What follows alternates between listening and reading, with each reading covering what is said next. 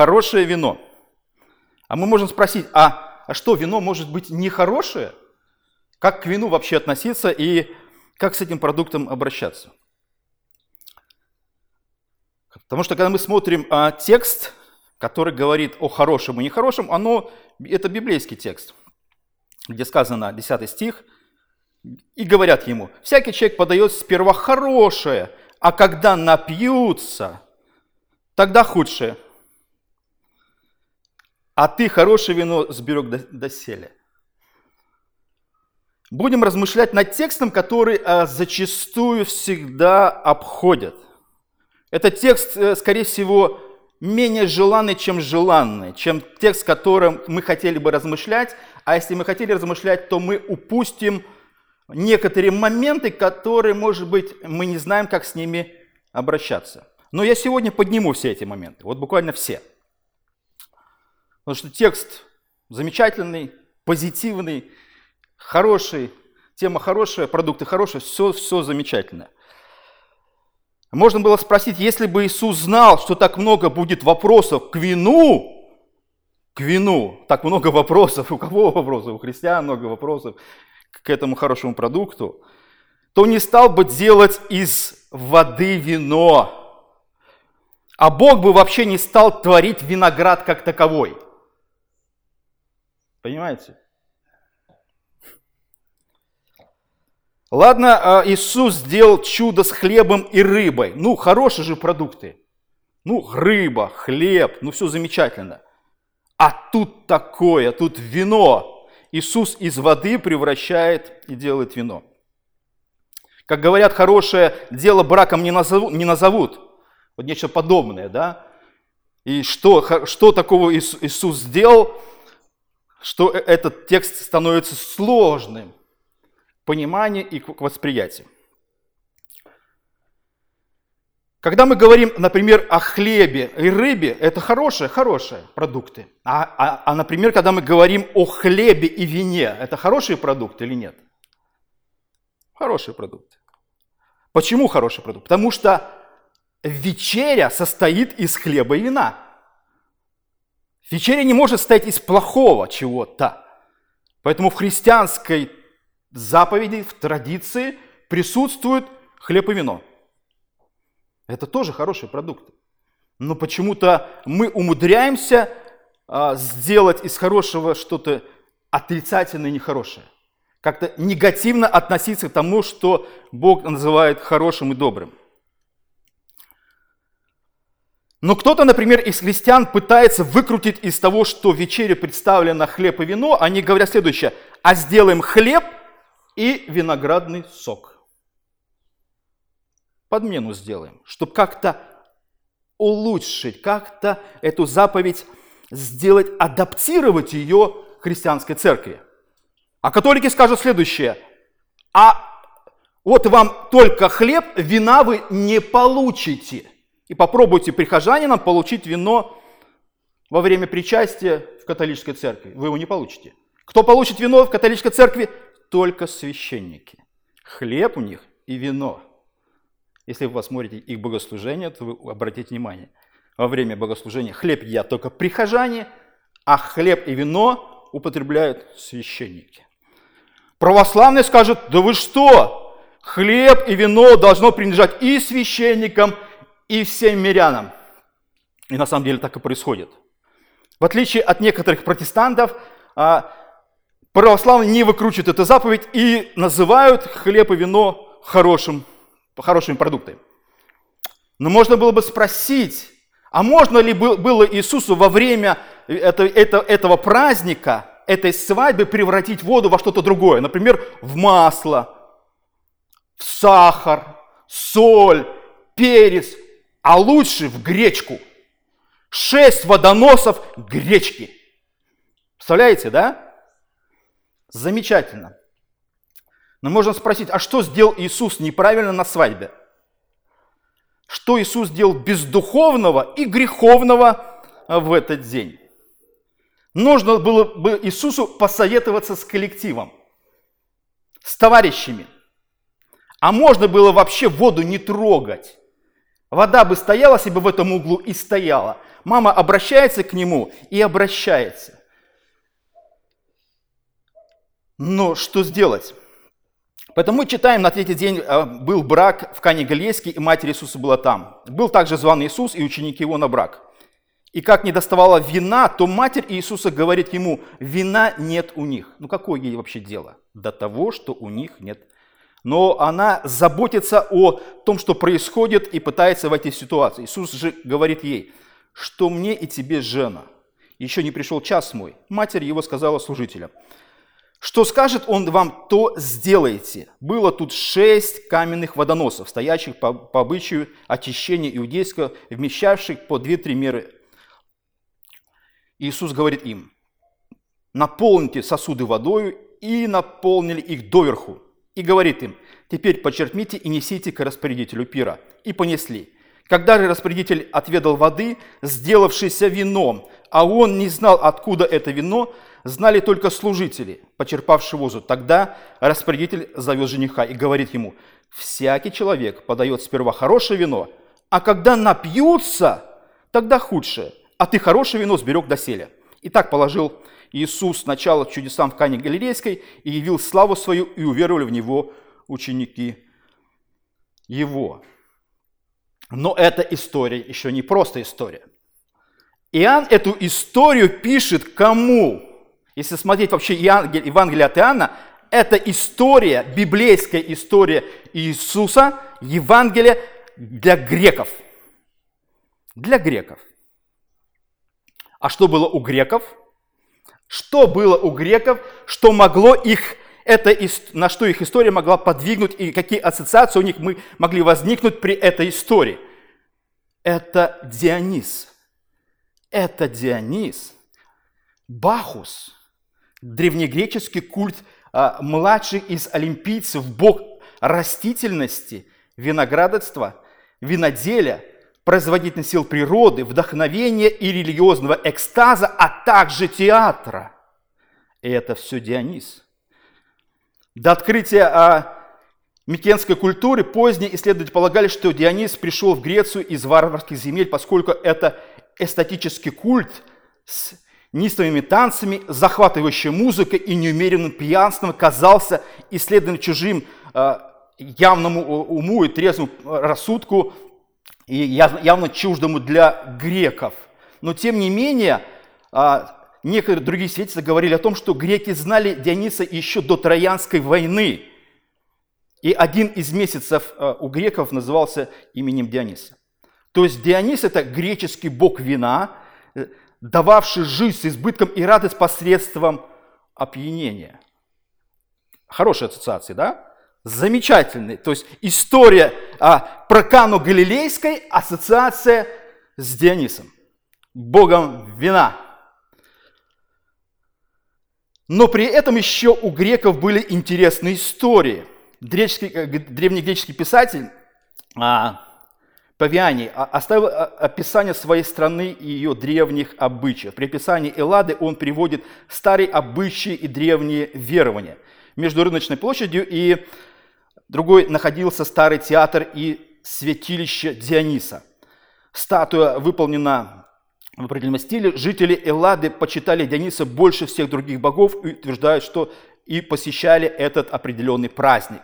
Место, где проводился этот праздник, находилось на расстоянии полутора километров от города. В здание приносились пустые котлы, и все те жрецы э, принимали эти котлы, и все чужеземцы, они должны были приносить вот эти пустые всякие сосуды, которые случайно окажутся в этой стране. На двери здания жрецы и все желающие ставили печати. На следующий день они могут поверить, проверят целостность своей печати, и, а войдя в здание, находят котлы полны вина. А сам не был в то время э, как бы праздник, и многие уважаемые э, люди Эллады видели, что котлы были пусты, и вдруг при наличии печати и закрытой комнаты они были полны вина. Что вам это напоминает, вот эта история? Это схождение благодатного огня. Печать, руки нету, зажигалки, еще чего-то, и вдруг заходит туда священник и огонь. прекрасные истории, взятые из Греции, из этой культуры, перенесенные в христианство, только в виде вина был, начинается огонь. Те же самые вещи. Таким образом, у греков были такие истории. Евангелист Иоанн как бы говорит, у вас Дионисий, который это вроде бы делал, ну у нас есть нечто подобное история, и я вам эту историю расскажу. Иисус превращал буквально, не просто наполнял пустые котлы вином и закрывалась комната, это было реально в присутствии людей. Была вода, стало вино. И у нас Иисус гораздо лучше, чем ваш псевдобог Дионис. Поэтому эта история где-то могла быть, входила в какие-то, может быть, ассоциации для греков, но тем не менее это поднимало, может быть, в глазах греков Иисуса. Хотя для нас, кажется, это история, которую нужно умалчивать. О ней вообще не нужно ничего говорить, потому что эта история довольно сомнительная репутация, потому что даже в христианской церкви пытались этот праздник каким-то образом, скажем, ну, эту историю этого праздника пытаться как-то скрыть, потому что были различные спекуляции с одной крайности в другую. Они пытались привести эту историю в виде аллегории, что такого не происходило, просто это некое описание чего-либо-то непонятного, а другие говорили, пытаясь оправдать разными всякими способами того, что случилось, потому что это вводило людей, может быть, в какие-то неправильные ассоциации. Но в этой истории нет ничего плохого, ничего антибиблейского, аморального, греховного и связанного с Иисусом. Иисус все делает правильно и все замечательно. Потому что когда мы начинаем читать эту историю и поднимать нечто, что мы пытаемся скрыть, то давайте посмотрим. Написано, что на время свадьбы, когда Иисус превращал воду в вино, мы можем задать вопрос, а какое количество вина нужно было для хорошей свадьбы? Вот что вы можете представить, когда мы читаем о том, что были вот эти водоносы, шестой стих, тут было шесть каменных водоносов. Это сколько? Сколько нужно было, сколько нужно хорошего вина, чтобы хорошо провести праздник? Если перевести в литры, то эта емкость где-то, говорят, от восьмидесяти до ста двадцати литров. восемьдесят - сто двадцать. Это всего лишь один водонос. То есть в итоге где-то получилось семьсот литров хорошего вина. Количество, если у кого-то еще было сомнение по поводу того, что достали ли из погреба две бутылки, так что просто не хватило, то речь идет совершенно о других количествах. семьсот литров хорошего вина. семьсот. Много ли это для хорошей свадьбы? Я думаю, нормально. Потому что а, все эти моменты прописаны, они не скрываются, не, не, как-то не пытаются, знаете, потому что если мы начинаем смотреть, то оно так и получается. И не просто написано, а седьмой стих написано, что Иисус говорит, наполни сосуды водой и наполни их доверху. Если у кого-то еще сомни, сомнения о том, что было много, то доверху еще, понимаете, их никто не просил, то есть они еще сделали совершенно много. И много скажет, эй, ты, ты призываешь и одобряешь пьянство? Или как там тебя? Ты хорошо относишься к вину? Знаете, как у нас обычно сразу такой вызов идет и такой сразу а, в виде какого-то оскорбления, да? Я сразу спрошу, а принимать на вечерю вино – это хорошо или плохо? Но мы же говорим, ну мы же чуть-чуть, подождите. Если мы пытаемся, некоторые христиане пытаются из вина сделать зло, а некоторые пытаются сделать из этого зло, но потом, если неважно, какое количество ты принимаешь, значит, таким образом ты ассоциируешь себя со злом. Один, один благословенный пастор мне пытался объяснить, что он отрицательно относится к вину. Но я говорю, при вопросе, ну почему вы пьете вино в церкви на вечерю, он говорит, в этот момент вино перестает быть вином. То есть мы вроде пьем вино, вроде касается наши губы и наш язык, наше небо, оно проникает к нам внутрь, но в этот момент мы не каса... оно не касается нас и превращается. Вы знаете, как при осуществлении во время вечери, когда в православной католической церкви хлеб и вино превращаются в буквально кровь и тело Иисуса. Тут вот в баптистской церкви пытаются это то же самое сделать при осуществлении. То есть ты вроде пьешь и касаешься вроде бы то, что ты назвал злом или объявил злом, но при этом ты невиновен. Ты, как бы, знаете, в рамках закона находишься. И все эти истории начинают работать. Люди верят, в будущее в евангельской церкви, в эти религиозные бредни. Религиозные бредни. Ладно, я понимаю, когда в некоторых церквях пытаются заменить вино на сок. Для того, чтобы некоторые люди, которые пришли из прошлой э, темной жизни, греховной, в которой было пьянство, которой э, небольшое употребление, может быть, людей подвергнет э, опять какое-то падение или что-то, то есть какая-то э, благородная вроде бы идея, при этом пытаются как-то все-таки ну, сделать такие вещи сознательно. Но это все в рамках каждой церкви, но в Библии мы этого не находим. Мы не находим, и это нигде нету. Это лишь такой современный, скажем, момент, где пытаются что-то из этого изобрести. Когда в старой церкви, где я был, мы тоже решили так бы, ну, ради немощных, ладно, у нас не было среди братьев немощных, но, думаю, вот у нас приходили люди, которые когда-то, может, страдали алкоголизмом, может, ради них, на самом деле, такая мода пошла в церквях, давайте перейдем на сок. Ну, братья, когда мы будем переходить на сок? Ну, когда? В какой день? А что у нас там осталось? Давайте, братья, пойдем посмотрим. Мы открываем кладовку, и стоит ящик хорошего церковного когора, целый ящик. восемнадцатипроцентного такого правильного. Смотрим мы на этот ящик, ну кому-то что, отдавать этот ящик хорошего когора? Подарить кому-то ящик когора? Да вы что? Как такое вообще может быть? И, и братья, мы решили, братья, давайте сначала выпьем ящик когора, а потом перейдем на сок. Так и сделали. Поверьте, мы его выпили. Целый ящик. Ну ладно, когда речь идет о наших каких-то а, представлениях, и мы пытаемся уйти а, от того, что есть хорошее, ну в, в этой истории сказано, что это хороший продукт. Потому что десятый стих сказано, всякий человек подает сперва хорошее вино. То, что Иисус сделал хороший продукт, Он сделал хорошее вино. А когда напьются, тогда худшее.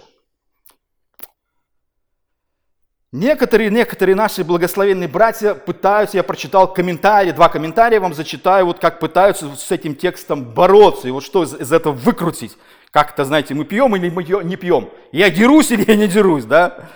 Что, что я с этим делаю? Вот, например, наш благословенный брат Джон Макартур говорит следующее.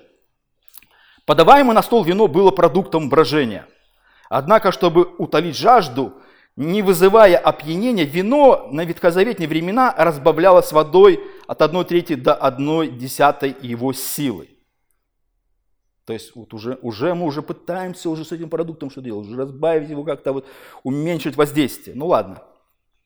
Благодаря климату и условиям даже новое вино быстро бродило и вызывало опьянение. Если не разбавлялось.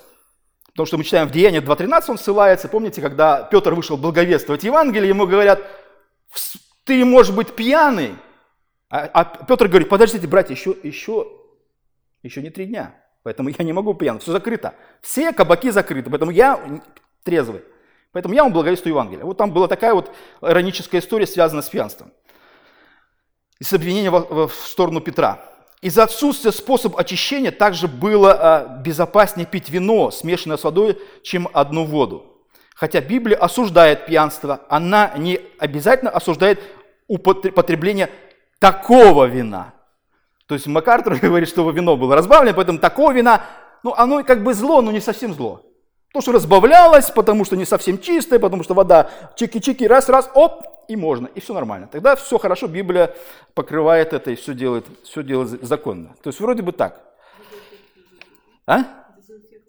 Дезинфекция воды, да, и вино вроде не вино, вы, вы пьете, вроде вы не пьете, и вот все, чики, и все законно. Ну это в глазах современных евангельских пасторов. Другой евангельский, а, тоже написано, а, Макдональд говорит следующее. Иногда вино рекомендуется в лечебных целях, и это полностью соответствует учению Нового Завета. Ну, это ссылка, вот эта классическая ссылка на Тимофея, когда Павел он пишет, ради твоей немощи желудка, и кто не знает вообще, почему ради желудка нужно было пить вино, и что с этим связано, какая болезнь была у Тимофея, и что, почему Павел рекомендует ему пить, ну, вино. Ну, Павел, ты мог что-то другое нормально написать. Нам приходится выкручиваться с этим текстом и пытаться объяснить, Павел, что за такие советы. Потому что один пастор дает по другому пастору совет. Представляете, да? Хороший пастор дает хорошему пастору. Павел как пастор и Тимофей как пастор принимает хороший совет от хорошего пастора. Однако, учитывая ужасное злоупотребление и несдержанность в питье, которое наблюдается в наше время, большинство христиан вообще избегает пить вино. Любой человек может получить болезненное пристрастие к спиртным напиткам, и предотвратить эту опасность можно вообще не прикасаться к спиртному. Нужно также всегда рассматривать воздействие наших э, поступков на других. И в нашей культуре было бы плохим свидетельством со стороны христианина, если бы не спасенный человек увидел его пьющим вино, и по этой причине ему следует воздерживаться от этого. Но это хорошая традиция, это хороший мотив, но это не заповедь. У нас иногда, как, знаете, вот как у евреев, почему мы читаем историю Иисуса, конфликт Иисуса с евреями, потому что они некоторые вещи, собственно, установленные, воздвигли в заповедь. И вот некоторые баптистские пастыри церкви, они какие-то вещи пытаются установить, как, как, как будто это сказала Библия. Библия так не сказала, Бог так не сказал. И нету такого вообще повеления по этому поводу. Если вы хотите, да, хорошие побуждения, хороший принцип, хорошее вроде бы что-то хорошее, но не надо здесь заплетать Бога. Это, это, это очень, скажем, нездоровые вещи. Вы просто скажите, это наше решение, это мы так решили, потому что у нас такое побуждение, и скажите, что это, это от нас. Но не, не говорите, что так а, исходит от Писания. Так что люди, понятно, что пытаются бороться с чем-то, с пьянством, еще с чем-то. Но если ты человек неверующий, пьянство один из грехов. Кроме пьянства существует огромное количество других грехов. И самый главный грех – это вообще неверие и отвержение Бога. Это самый страшный грех, страшнее, чем пьянство даже, как люди пытаются подумать. И говорят там про курение и многие другие моменты. Потому что, когда мы дальше читаем текст, у нас есть, смотрите, читаем десятый стих. И говорят ему, всякий человек подает сперва хорошее вино, а когда что? Напьются. Что? Напьются. Слово «напьются» – быть пьяным, напиваться, упиваться. И это не, не говорит в контексте удаления жажды. Это не жажду не утоляли на свадьбе, поверьте. Речь идет совершенно не об этом. Аргумент, потому что почему? Смотрите, мы видим, а, когда напьются. И, естественно, это самый главный аргумент, когда мы пытаемся благовествовать Евангелие. Что происходит? Мы говорим человеку, особенно пьющему, пить плохо, пить грех. А Иисус, а что там говорят обычно нам пьяницы? А что там в Кане было? Что там в Кане было? Вы помните, христиане, эту историю из Каны? Вы читали Евангелие? Вы читали, что Иисус там сделал? И тогда христиане начинают бледнеть, неметь, у них начинает подниматься давление, они понимают, что их поймали, и ловушка какая-то состоялась, потому что на самом деле эта история есть. Конечно, я, я, я много раз этот аргумент слышал. Я прекратил донимать людей э, и касаться де, дела пьянства. Я им просто рассказываю Евангелие. Когда Бог коснется их сердца, у них... И, и пьянство прекратится, и одно прекратится, и второе прекратится, еще чего-то. То есть бороться с какой, каким-то одним грехом, за ним гоняться и на него указывать, ну, может быть, это как и способ, но это, поверьте, один лишь грех. Один. Человек не состоит из одного лишь греха. У кого-то он есть, у кого-то нету. Кто-то пьет, кто-то не пьет, неверующий. Самое главное, неверующий не верит в Бога, и они все обросшие грехами. Все, всеми, включая и это, один может быть. У кого-то быть этот, кого-то нет. Поэтому нам иногда стыдно за Иисуса, якобы, и нам приходится оправдываться за эту ситуацию, за то, что не надо оправдываться. Потому что вы ведите себя по-другому и по-другому благовествуете. И не надо пытаться сделать какую-то глупость в этой ситуации, потому что глупость и религиозный фанатизм не лучший способ существования. Глупость и религиозный фанатизм. Поэтому, если что-то не так пошло, вы просто посмотрите, что вы делаете, каким образом вы доносите Евангелие людям. Потому что эта история существует. Кроме того, есть еще один аргумент в этой истории, который, может быть, не обращали внимания. Иисус это сделал на свадьбу. Иисус был на свадьбе. Потому что все христианские свадьбы что? Безалкогольные. И любое, и наши, помню, девяностые годы, как пастор Георгий говорит, такие законы были. Ты по... И такой наказ был, ты когда пойдешь, ну ты же не можешь не пойти к родственнику на свадьбу, неверующим. Ну тебя приглашают на свадьбу. Ну а свадьба что? Свадьба пела и плясала, и звуки, и песни, и танцы, и, и все такое. Ну ты же христианин, ну как тебе не пойти? Я пойду за, и буду за столом, мне это стоять, и что? Ты не пей. И нам такие наказы давали, целые петиции, там вплоть там, до инструкций тебе давали, что ты должен пойти, что там делать, либо не делать на этой свадьбе. Но мы видим историю, и мы скажем, что это же евреи, это же еврейская история, на еврейской свадьбе было вино.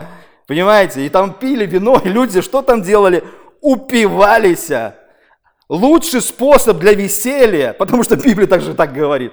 Библия так говорит. Знаешь, что Библия говорит о том, что э, веселье сердце, вино, да? Понятно, есть крайности, есть грех, грех пьянства. Библия это осуждает, есть граница.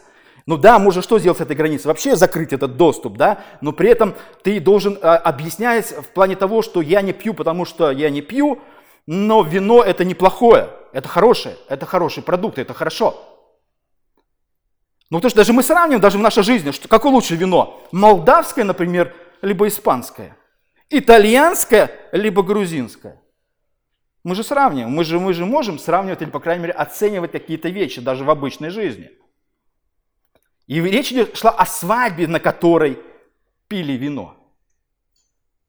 Вы можете сказать, что этого не было, этого не существует. Ну, текст тогда, Иоанн, зачем ты написал этот текст? Столько вопросов возникает, и нам иногда приходится, не надо, потому что выкручивать, не надо сделать того, чего не надо делать. Не надо стыдиться того, чего не надо стыдиться, и пытаться изображать какое-то благородство, якобы, которое повисло в нашем сознании. Но самый последний текст, который хочу привести, он касается именно вечери и нашего отношения к этому. И это в контексте вечери все. И это в контексте вечери. И, взяв чашу, и благодарив, подал им, сказал, пейте из нее все, ибо сие есть кровь моя нового завета, за многих изливаема в оставление грехов. Сказу вам, что отныне не буду пить от плода виноградного до того дня, когда буду пить с вами новое вино в царстве Отца моего». И некоторые пытаются, знаете, даже я слышал выкручивать, когда написано «и взяв чашу». Тут, там же не написано вино, и взяв чашу. А что в чаше что? В чаше что там было? Что там в чаше было у евреев во время их вспоминания выхода из Египта, во время Пасхи? Там было вино. Потому что Иисус дальше говорит, не буду пить с вами новое, там новое там, слово вино в царстве Отца. Ну понятно, речь идет о том, что плод виноградный, двадцать девятый стих, все, это, все этим связано. Поэтому когда... мы принимаем вино на вечерю, это наше отношение, в том числе и к вину. Ну, к хлебу-то легко относиться, как к хлебу, да, а к вину как относиться? Потому что христианская церковь, она, скажем, погружена в этот исторический библейский контекст. Иисус одобряет этот продукт и не делает из него зла, как некоторые делают христиане, пытаются, но при этом принимая вечерю, состоящую из вина. Поэтому мы должны быть здравые, не творить глупость, религи... не творить религиозный фанатизм, который не лучший способ существования, и, при... и принимать это с благодарением, и нормально себя чувствовать, чтобы наша совесть не мучилась, и мы не испытывали какие-то угрызения совести там, где их не нужно чувствовать. И нужно разделять грех, и нужно разделять не грех. И при этом нужно быть здравомыслящим христианином, который существует в этом мире. Поэтому пусть Бог благословит нас. Аминь.